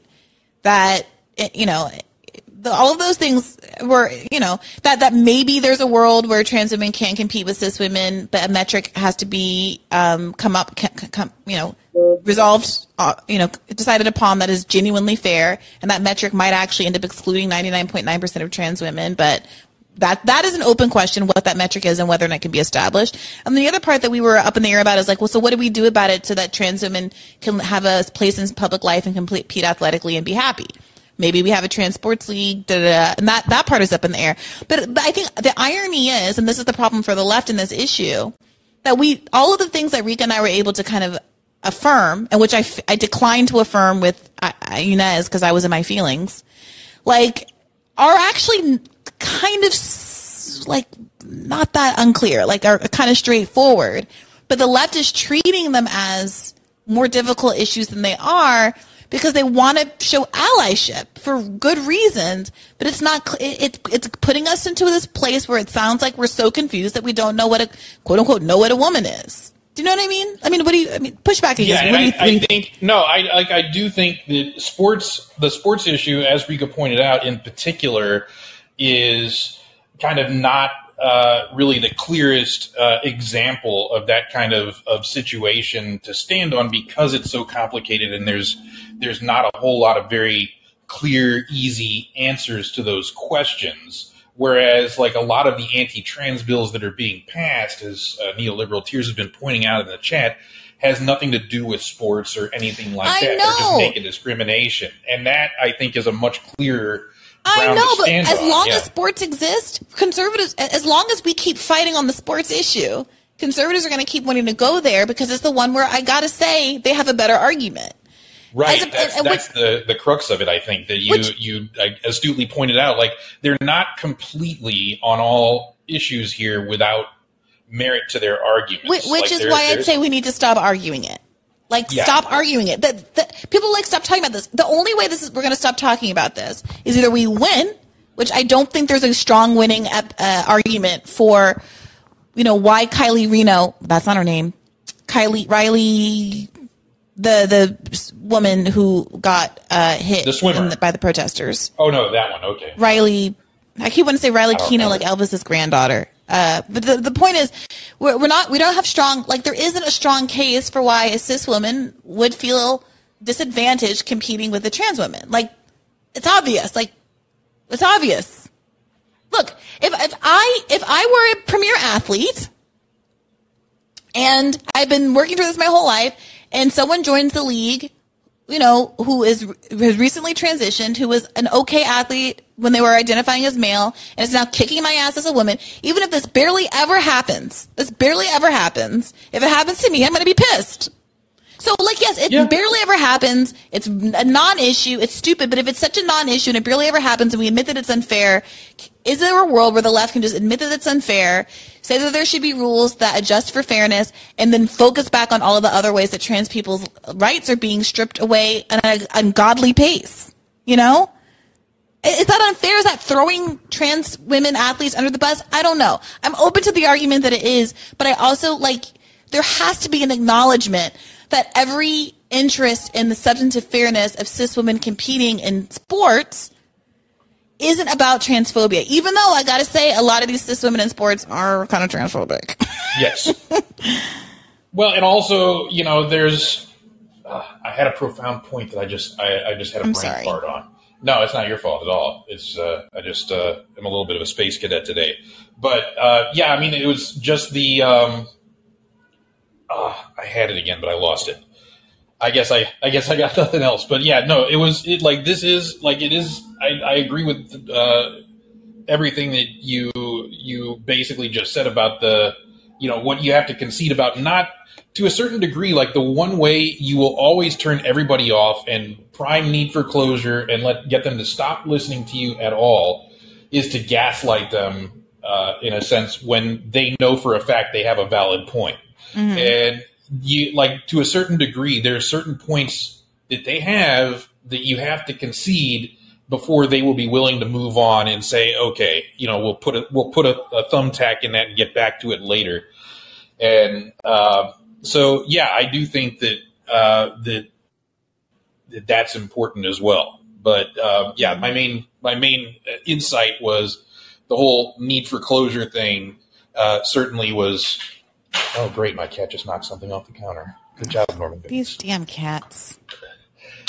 I love mine, but you're you're definitely right about cats. They definitely have like a lot of sharp, pointy parts, and uh, they're they're And they do it on purpose. Your cat Yes, just probably swiped something. It's like dogs are clumsy, you know, but cats are Yeah. cats are out here like choosing violence. Yeah, no, he 100 percent like looked at me and put his paw out and then knocked that thing off the counter. It was a it was a bag of dishwasher dishwasher uh, detergent balls. LOL. Well, look, thank you so much for calling in, Jonathan. I always enjoy talking to you. You know that. Likewise, All right, keep one. the faith. you too. All right, let's go to Theola. What's on your mind today? Hello. Hello. All right. So, um, I actually did want to talk about Clarence Thomas, Yeah, let's do it. but um, I want to say one thing about the transgender conversation before we jump to that. Just because, and my heart is like beating in my throat, just because I do not speak on this issue in a public forum and people can jump on me. But I want to say this that I think the issue that people are having is that we're trying to um we're conflating sex and gender that's one. And also we are afraid to say things that are already established or have already been established. We're afraid to say that they, that it is so Yeah. because now we have decided, for example, if we were to say trans women are trans women, we would be attacked, right? As that author was, the African author. I can't remember her name right now. oh yeah, Chimamanda. Um, Yes, her. mhm. So because I, I've, you know, I'm, I'm not from America, so I look at sports and other things around the world. it's not. Um, I've seen trans women play on men's sports teams, right? So, like for example, there's an American Samoa midfielder who is trans, but she's mm-hmm. on the men's team. Mm-hmm. right? Because that's where she fits, right? Mm-hmm. So it to me, it's like if we're gonna separate sex and gender, let's just separate sex and gender. So I, what what is the mm-hmm. problem with? So like if Caitlyn Jenner, I don't believe Caitlyn mm-hmm. Jenner only became trans when she changed to Caitlyn Jenner. Right? Mm-hmm. So when she was competing and won her Olympic medal as Bruce Jenner, she was still trans. Mm-hmm, mm-hmm. Right? So let them compete in the category that they fall into based on sex. If we're going to separate sports by sex, mm-hmm. let them compete in the sports that they would fall into by sex. Recognizing that's so, that's so interesting. yeah, there, there is a world where hypothetically, and I'm not, again, I'm not telling trans people how to identify or how to run the movement or anything like that. But you can imagine a world where the position that the trans community took was, um, my sex and gender are different. My gender is women, is female. If this is obviously trans women talking. My my gender is female. I identify as a woman. I I was born assigned assigned male at birth. My sex is male, but I am a woman. You know, like that. That was the line that was taken. Yeah. It, I'm not saying that that people can't say that or don't say that, but it, it does feel like, you know, so much of the discourse the last few years has been, um, you know, and I mean, I say this completely respectfully, like the dissonance and emotional, you know, discord that comes with dead naming and people, you know, sometimes even reflection on one's childhood and the the cognitive dissonance of who you were forced to present as and who you are now has made it so that it, it feels almost taboo to make reference to the fact of someone having been born yeah with it, with the sex that they were born into and that they continue to have that sex you know sex identity despite their um, gender identity changing now obviously with transition and hormones and surgical options and things like that Mm-hmm. You know, these lines become increasingly blurred, but there is a world where it wouldn't be stigmatized at all to be like, yeah, my, my sex is male, but my gender is female. Respect that I'm a woman. And I'm like, yeah, yeah, yeah. correct. And like, I mean, there are countries like in the, in Polynesia, you know, there's a third gender, is Fa'afafines, who it's just normal. It's just normal to be a third gender. It's not, mm-hmm. we, we are trying to force it in a binary. It's like mm-hmm. trans women are women is a, is a battle cry. And while I agree, and I, I would never say like Laverne Cox or Janet Mock or any of these women, I will never not call them women, mm-hmm. But I recognize they are trans women, mm-hmm. right? So, mm-hmm. so if, if, if like I go to Samoa and I, I see a Fa'afafine, I'm going to call them a Fa'afafine. I'm not going to call them a woman if that's not what they want to be called, mm-hmm. right? Mm-hmm. So I feel like the reason why we're having all these difficulties closing on these topics so that we can move on to the actual hurt and damage that's happening to people's lives mm-hmm. is because we are trying to force this thing into a binary that does not exist. Mm. We have, we have we have already acknowledged that gender is non-binary, yet we don't want to, we just, we still don't want to act as though it's non-binary. Mm. We still want to say trans women are women, trans men are men, full stop. So anything that was previously considered to be for women is now for trans women. Anything that was previously considered like full stop. There's no room to add. There's no room to, to yeah, I mean, like differently some people don't like the name, the word cis and trans. Like I've seen people in the chat yeah. saying, like, I think cis is silly. Like I think it's extremely helpful, actually. like it's it's it's literally helpful because the word cis and trans allow us to give voice to the idea that there are different kinds of women. Right. Right. Because that allows us to have the flexibility without having to be like, you know, Matt Walsh lives in a world where like woman means one thing and so he says right. what is a woman and then everybody's falling all over themselves and it's like well you know a, a, cis woman you know is someone who identifies exactly. as a woman who is assigned female at birth probably has xx chromosomes and though not always and a man is what a man is, you know, um, and a Right. trans woman is is what a trans woman is. And I I feel like I agree with you, although I would say that the issue is less that we're trying trying to fit things into a binary. Yes, we're trying to fit gender into a binary, but I think there's a much more robust conversation about how there's multiple genders and there's fluidity there. It's the issue is that like I would like a world where we allow there to be gender fluidity, but also acknowledge that outside of the outliers of intersex people, there is a sex binary. Like that's where people are getting tripped up. Like that, it's it feels taboo to admit in liberal circles that there is a sex, not gender, but sex binary. Yes. And I, I think, I mean, I, I wish that they would look to other cultures that have dealt with this thing and it's normal to see maybe how to reconcile that because you, this is a change, you know, there have been trans um, gender people forever, but it is a change in terms of how we're talking about it in this particular society. So we we should allow a for the questions that come up. We should allow room for people to ask questions. There mm-hmm. should be room for people to not understand fully or think something differently, or as Jonathan was saying, hold on to their previous definitions because mm-hmm.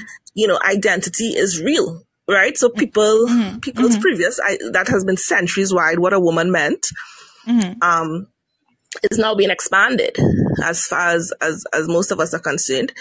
And we should be allowed to, to feel whatever feelings we feel about it, ask whatever questions without being TERFs, without being transphobic. You know what I mean? Like, like, like we should be allowed to ask the questions. Yeah. And, um, without, without that meaning that it's, that we endanger trans people or we, we don't recognize their, their livelihood or their existence. You know, Honestly, like we this feels recognize it. this feels so good. Like I obviously am not happy that Matt Walsh is doing what he's doing and that all of these bills are doing what they're doing. But I do feel like this w- political moment we're in, it does feel to me like there's more space to have these conversations than there Yeah. has been in the past. And I'm just I just want to say that I'm loving it and I've been loving all of your guys' contributions. And this feels really productive in a way that some of these um, combos haven't over the course of the last few years. So thank you all. Viola, what did you have to say about uh did you still want to say something about the episode? Yes, Clarence now. so, Yes. First of all, first of all I, I did not, I, in no world would I have black nationalists and anything next to Clarence Thomas. So that was weird, right? it took me a good while to, um, to wrap my mind around that.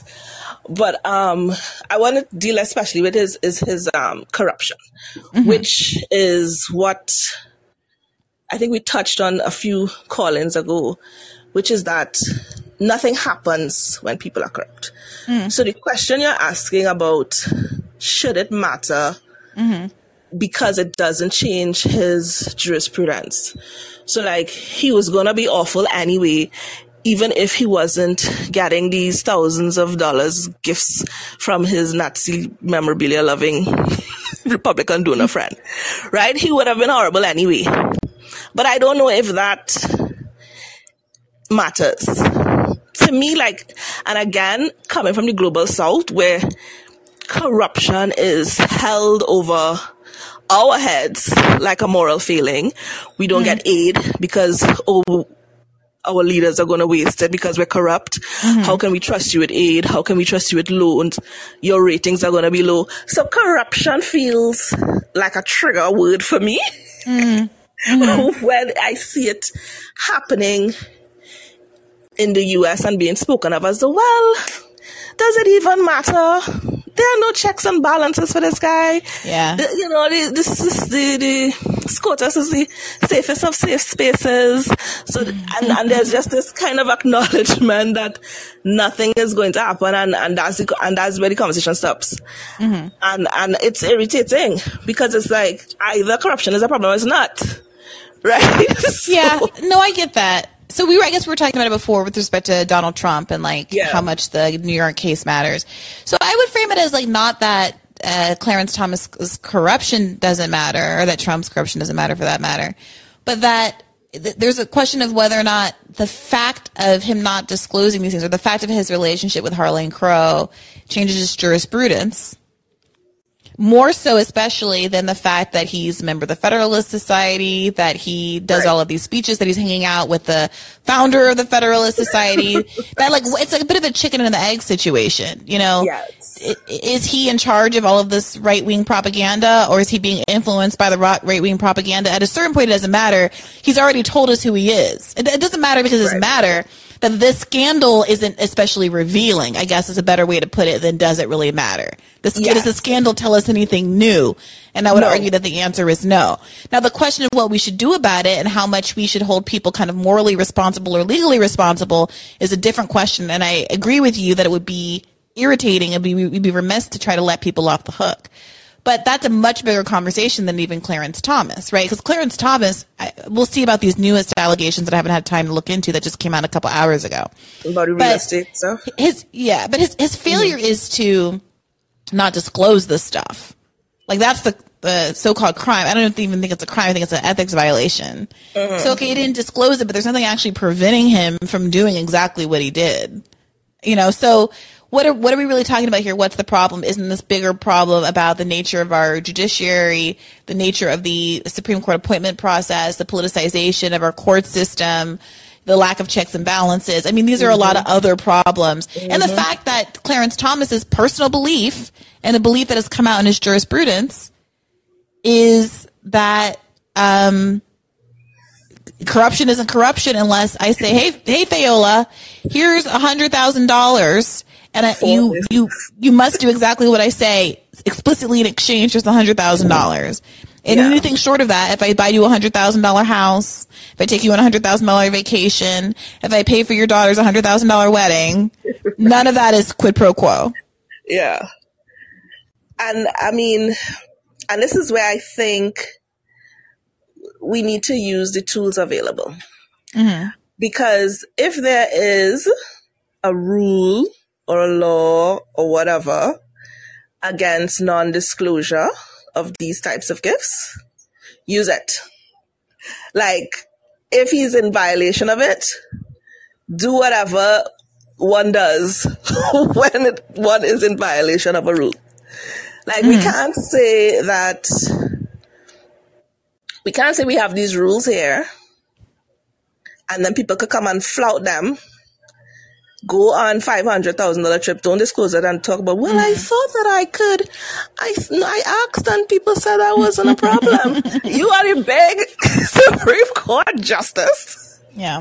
and you don't know the minor rules, are we supposed to expect that you can adjudicate on major matters of law? Like, I feel like if there's a law or a rule or whatever, however, there's supposed to be a check and a balance, check and balance this man because Yeah. Well, I think I'm, I'm thinking with. Corey on this one. Like, I'm open to the idea of an impe- like. I'm irritated that AOC will impeach him for this, but not force it. But like, fine, because it's not, he's not going to get impeached. You can do the hearings, but you know, you don't have the uh, Congress for it. But like, I'm open to the idea to, of doing it to embarrass him. If you read the book, you you Corey writes about how humiliated he was over Anita Hill because he had worked, he was so invested in his public interest as a black man in white spaces that it really did bother him. Like, who gives a shit, obviously, but it really Right. did bother him um, to have to publicly not just defend himself, but defend himself on an issue that like black men already are stigmatized for, right? Like he felt like it was like a rate, like, like a failure of his persona in a way that he was deeply felt. So I think there's a, a you know, there's it, it might have some deterrent effect. And it might be some kind of cosmic punishment to force him to go through an impeachment hearing, even Yeah. if it doesn't have an effect. But I agree with Corey that like it would be a lost opportunity and a waste of resources, time, and energy if it mm. weren't about something more than just these trips. I think it's about you have to tie it into his jurisprudence, which is the real problem. Because not only does he personally feel that corruption isn't anything but a quid pro quo, he's writing that into our laws and making it Right. the case across the entire country. Yeah, but what tools do you have to do that?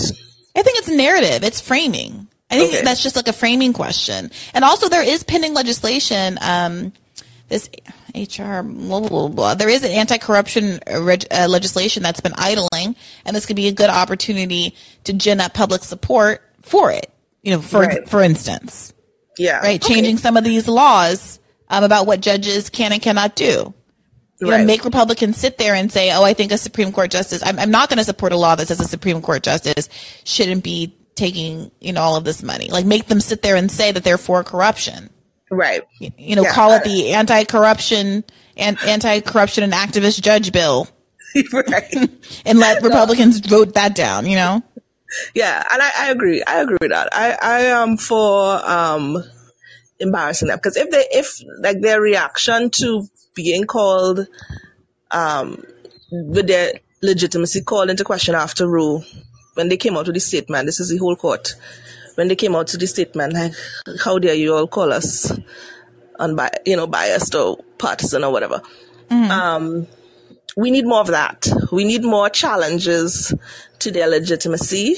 We need more um, opportunities to call them to cor- corrupt, opportunities to scrutinize their their judgments, and wherever, however it comes, it should be pounced upon with the tools that are there. is what Yeah. is what I'm for.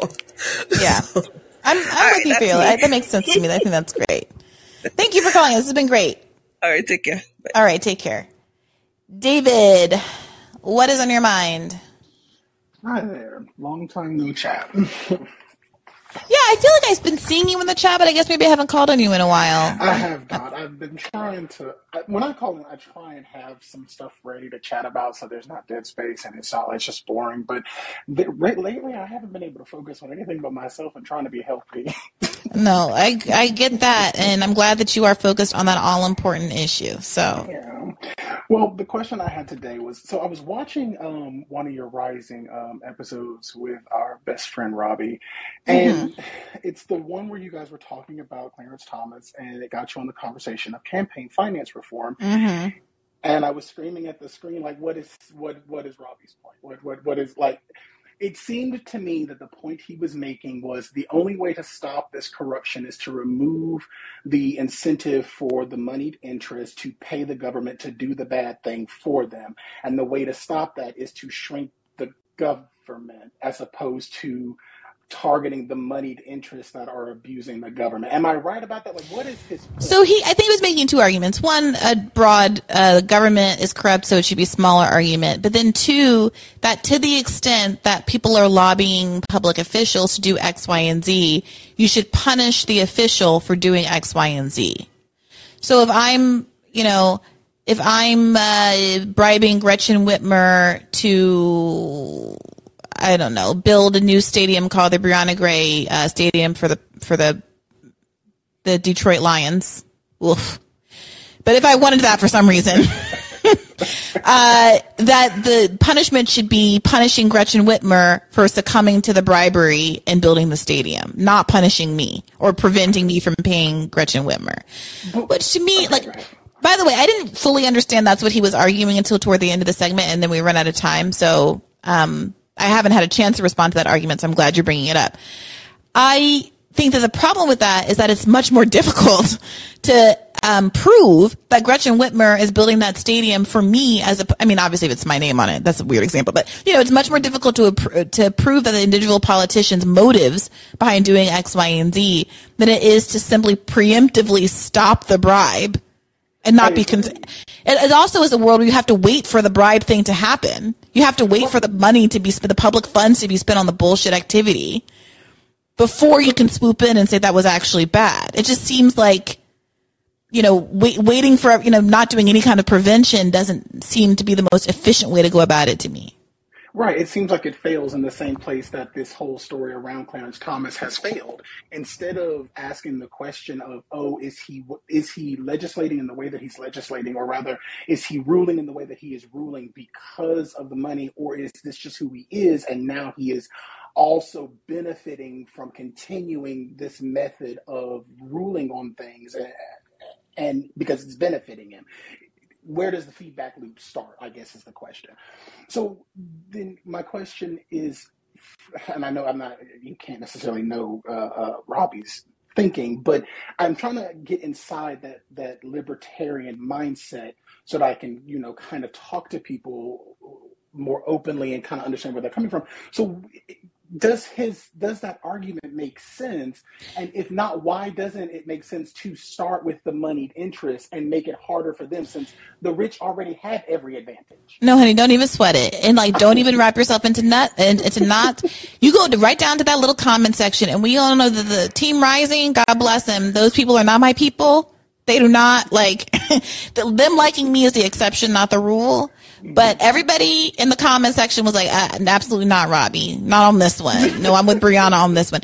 You don't need to try that hard. Average people know what corruption is. Average people know that money in politics is bad. Majorities of Americans want campaign finance reform. Majorities of Americans want spending limits uh, for corporations and billionaires in elections.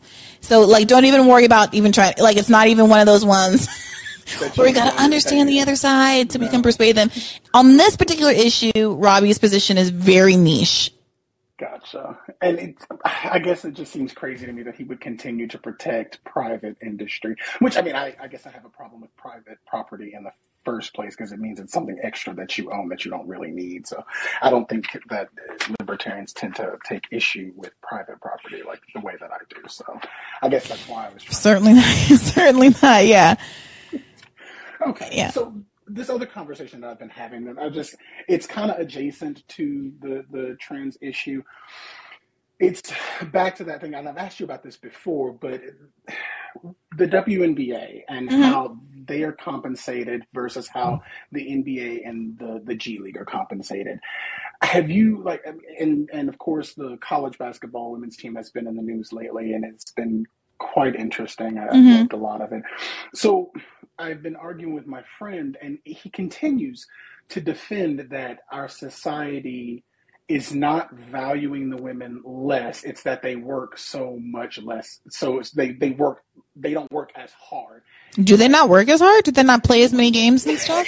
they don't play as many games. From what I understand, they don't play as many games. There are not as many teams. But I don't even try and place build my argument on that. I try and build my argument on the fact that it's the compensation package. The men get like something like fifty percent of all of the profits from mm-hmm. games they play. The women get fifty percent of the incremental. And the way it was explained is they have to make a certain amount of money before they start getting that. Like if they don't if they don't average more than what they made last year or last season, then they're then they're not getting compensated at that fifty percent mark. They're getting compensated mm. at like a thirty percent mark. And my argument is like, so they're doing the same training. They're they're playing the same game. It may not. And his his whole argument is that oh they're not bringing in enough money. And I'm trying to figure out why people focus on the profitability of it. Like it doesn't necessarily have to be profitable just to pay them in the same way. Does that make sense? Am yeah, no, that makes sense? I mean, I don't know enough about the ec- economics of leagues. I do think that there are probably some base costs. Um, you know, stadiums and keeping the lights on and trainers and clothes, you know, baseline costs. So that like the, you know, me saying um, if I have a ton of money, mm. I can say you get half. But as if I have less money and I still have my baseline costs, then it might mean that we like split half over the baseline costs, or else I'm not getting anything. Like, like for you know, like I have this podcast, I have a producer, I used to have a co-host, and we split you know, the, the salary of the producer. But if I were to have a co-host now, I, you know, the podcast makes less than it did back then. Then there would have to be a new, like, it wouldn't be able to just be like down the middle. We'd have to factor in, okay, well, we have to do some little math here because there's some, the costs just to keep the lights on are what they are. So uh, outside of that, I think that you're right about the, um, the payment structure over a certain amount that's probably that's probably right but if nba play if the WNBA players getting half of all earnings meant that there wasn't enough money to like keep the league going then that's the only reason i th- would would argue that you know having a different funding structure makes sense but like you know okay. I, I, my under, I think the WNBA isn't as good example as women's soccer. I think the women's soccer folks have a much stronger claim because unlike the WNBA, women's soccer is more popular and watched more, is my understanding. Than men's soccer, and they're still not getting paid as much as the men's soccer players. So, and I, we, I brought that up before as well, and yet I guess maybe I'm asking too much uh, self awareness at this point for the person that I've been talking with. It's like it, you, so you can see the parallel in women's soccer because he will he will concede that they do work harder, they do play harder, they should get paid more. However, they don't. And it's like, well, you so do you not see how that translates to how we have a patriarchal society that is, well, one, trying to protect women in certain ways and how that is backfiring those those, those antiquated ideals that women necessarily need complete and utter protection. I mean, there are definitely ways in which they do because there's there's privilege that they don't have.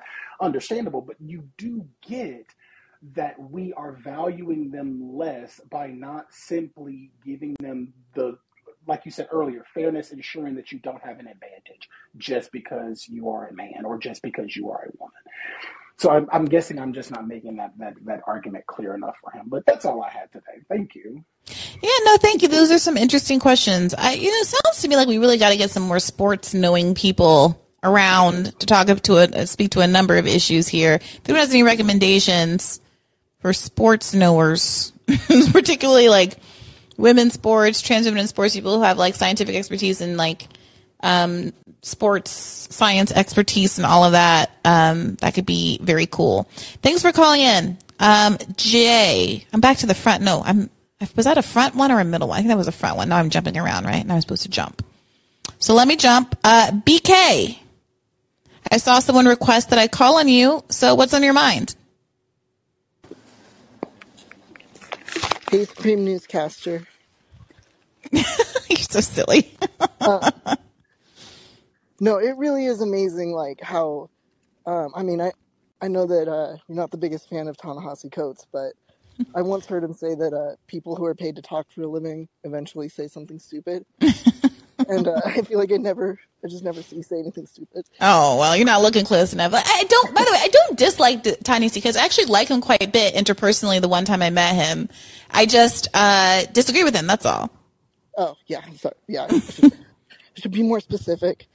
um, but yeah, uh, since Caster Semenya has come up so much, I wanted mm-hmm. to like, I do feel like there's a sexism in making women lower their testosterone to compete where men never have to do that if they have you know also like women have to be you know subjected to these uh, examinations in a way that men won't mm-hmm. uh, so but yeah the, this book beyond trans by uh, heath fogg davis i've been thinking a lot about it and it there's a couple chapters that are specifically about um, competitive sports um, and the other thing I wonder with Caster Semenya, like Inez said, well, wasn't that like 20 years ago or whatever? Like, yeah. the point was like those people don't really exist. You know, living in small amounts doesn't matter.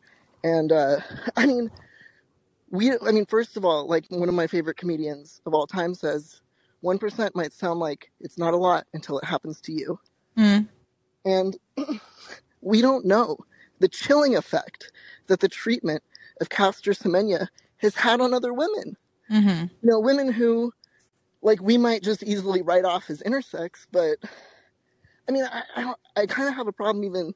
I mean, I know that definitionally Caster Semenya counts as intersex, but like, that's not, in a way, that was none of our business. Like, she's just, you know, she was a woman assigned at birth. She says she's, you know, um, but I've also been thinking about how, uh, because you uh, asked me about if I thought that like the medicalization of trans people does some like uh, sex crafting. mm-hmm. And like I, I will concede and like I take your point that you have to concede some things to build credibility with people that don't already agree with you. And it's actually not a, not hard at all for me to concede the point that like there's a lot of people who especially like to be on the internet who seem to jump onto the trans movement, for lack of a better term, um, who are just virtue signaling. And I even felt like my first couple uh, gender doctors um, were those people. like, mm-hmm. didn't care at all about me, were very committed to the gender binary, and needed me to say that I felt like I was, um, um, that I, you know, that I was born in the wrong body and all that old school stuff. Mm-hmm. Like the situation was, I was having severe hot flashes. Like I couldn't exist. I needed Mm-hmm. hormones, and so I needed either estrogen or testosterone because that's the remedy for the for you know having hot flashes from losing your ovaries in your 30s. That's what happened to me, right? And like to me, it seems like I should have been able to just choose as an adult, which is right for me. Because honestly, estrogen, like the the fake estrogen, has like more risks than Mm-hmm. Those, you know, estrogen. Mm-hmm. Many a lawsuit. Yep. Yeah. So like, why shouldn't I just be able to choose the one with lower risks without having to lie, basically, Mm. to a gender doctor who is really only there to brag about her work at a, you know, shit lib dinner party? Mm. Um, like I, I'll concede that, Mhm. you know, and I'll also concede that I'm really scary that that same doctor, if you know, if that person is seeing um, children who are identifying as trans, you know, is maybe pushing hormone blockers Mm. in a way that she shouldn't because she's not reading about anything. She's just bragging on Twitter, right? Mm-hmm. So look, I, But- oh, I, sorry, I, I really appreciate your testimony here. I'm not going to do something crazy where I take your one anecdotal experience and then go running around the world talking about gender doctors are lying. Like, so everyone be chill. But this is very useful and I think very like honest and forthcoming. And I do wish we lived in a world where I'm about to say some stuff, guys. I'm about to say some stuff. I know the reputation that, all right, everybody gird your loins. I know the reputation that Jesse Singal has. Okay, I'm fully aware. I also have been listening to Blocked and Reported. I've been reading what he's been writing, and I do think it's caricatured somewhat. Okay. And, you know, what you've just described, BK, like, I wish we lived in a world where there could be some acknowledgement. I do feel like sometimes Jesse got caught up in acknowledging some mistakes that are made someplace, some excesses that happen someplace, some people who don't handle things right. And that gets exploited by a right wing media that very much wants to shut down any and all access for trans people to have things. And that it's very easy to see Jesse as a threat or anybody else who might acknowledge that they've been pushed one way or the other in a discrete case that rarely happens, but in a discrete case to, to see how dangerous it is and how easily exploited it is and want to shut down all of that conversation. Which is why I think it is like, you know, useful and kind of, you know, brave and a good, a really useful contribution for you to say that, BK. I don't want anybody to run crazy with it and say, oh, now we can't have any transitions because, like, sometimes people go overly broad. But I do think, like, I wish the this converse, this kind of conversation with this level of nuance could be happening without the implication immediately that you're against trans people having access to whatever care that they need. And maybe we're just not there yet. Maybe we're slowly working our way to it. But I, I, I am interested in if the audience would tolerate it and find it to be useful having someone like Jesse on and having someone like, what did you just say? This person, um, Heath Fogg Davis on Yeah. if people are interested in that. Now, I don't want this to take up like all of our lives. There's other stuff going on in the world, obviously. but Um, it is an opportunity to I, I do think that even when it's not um involved in trans like even when we're not thinking about trans people this idea of like like what kind of sexisms are we doing in society what kind of structures are we, do we have that reinforce sexism like this is an opportunity to we're kind of accidentally fumbling into that conversation and it feels like we don't have that conversation ever Mm-hmm. Yeah. so I hope the audience appreciates that part of it because I, I Yeah. hope most of us are feminists here. yeah, yeah.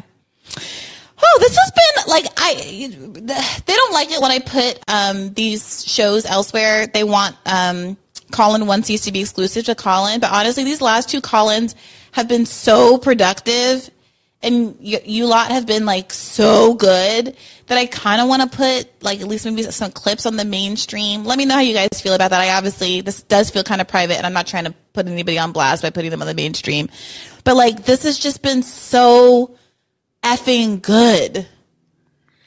It does feel like um, Twitter I, I don't know, but maybe like like Twitter does flatten a lot of nuance, and people think people assume like the trans conversation is happening when maybe it's not really because people kind of exhaust their energy somewhere where nuance isn't allowed, and then it Yeah. never happens anywhere else. Um, And maybe we so can yeah. do like a series. I've been thinking about actually starting a Substack, and maybe we can we can find a place that doesn't like disrupt the flow of the um, bad faith, and we can keep paying attention to all the many things that are going on in the world. But just have a space where we can keep working this this this issue through, because like it or not, it has become this political volleyball, and I think the left does need a little bit of organization on how we're talking about these things. So I'm very grateful to you, BK. Oh, and all of want me to you. Sorry. Do you want me to shut up there? I was trying to read the tone. Oh no, no, not at all. I mean, I, I do have to wrap. I'm sorry, we're at two hours, and my mom's uh, coming up, so I do have to wrap and let her in.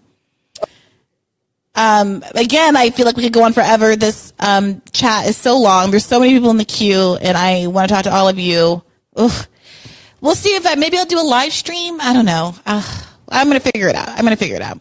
But um, thank you again. Uh, I really, this has been. So, I feel so good. Like this feels. I feel like I have worked through a lot personally that I've been struggling with, and I could have done it without you. So thank you. I will see you next week on Monday. Keep the faith.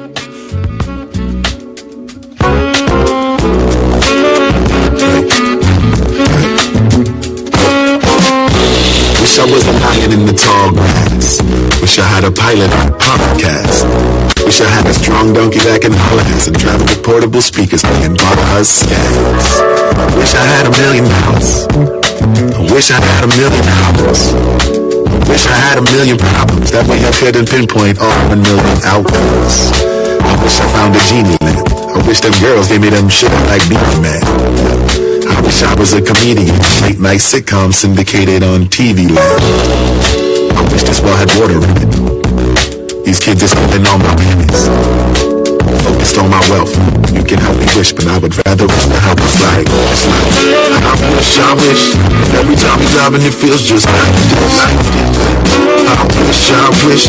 Every time you do it, it feels just like this. I wish, I wish. Every time we loving, it feels just like this. It feels just like this. It feels. I wish I had a time machine. Wish I had a better